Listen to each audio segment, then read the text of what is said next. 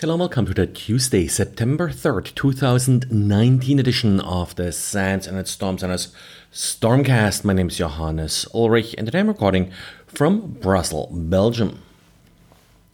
Xavier came across another malware sample that actually downloads and installs a complete copy of Node.js on Windows systems it infects. Node.js, of course, has become a real popular development platform for all of its libraries and capabilities it's offering. In this case, it's not really clear why the attacker is going through the trouble to download it all. Xavier only took a cursory look at the malware, but it mostly appears to implement a command and control channel. So this may not be a finished product yet, but more kind of a prototype trial balloon of further malware to come.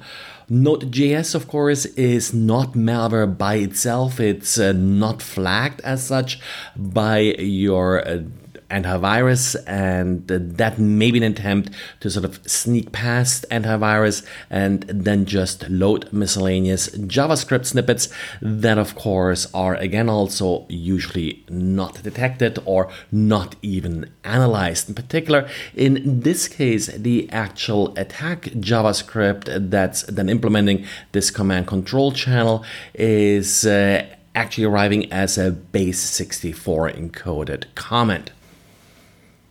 And if you're running your own mail server in a Unix environment, it's very likely that you're using the Dovecot server for IMAP. Well, a remote code execution vulnerability in Dovecot was just patched five days ago. Certainly time to look out for updates for your Unix distribution.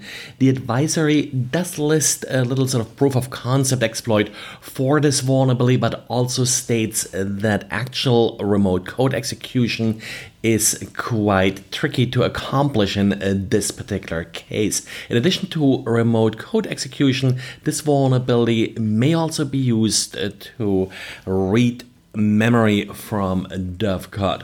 Dovecot add-on Pigeonhole is also affected, uh, but not clear if there's already a patch available for this particular software. So no exploit yet, not likely to see an exploit very soon, but the patches should be available for your Unix distribution. Malware authors often use Cloudflare in order to obfuscate the actual origin of malware and also uh, to bypass some block lists.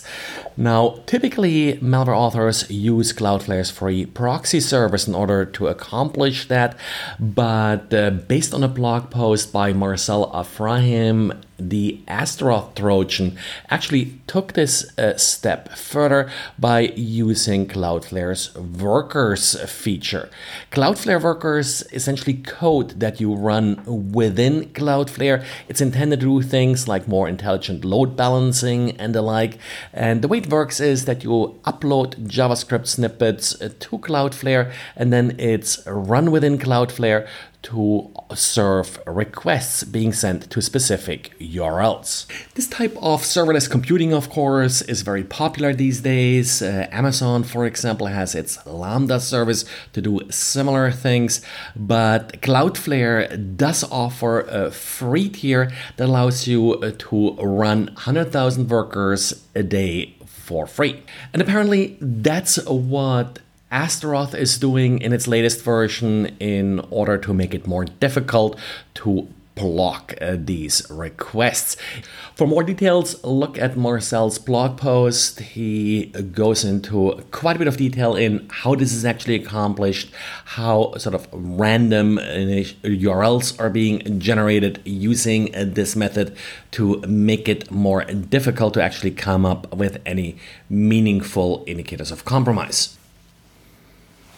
Well, and that's it for today. Thanks again for listening and talk to you again tomorrow.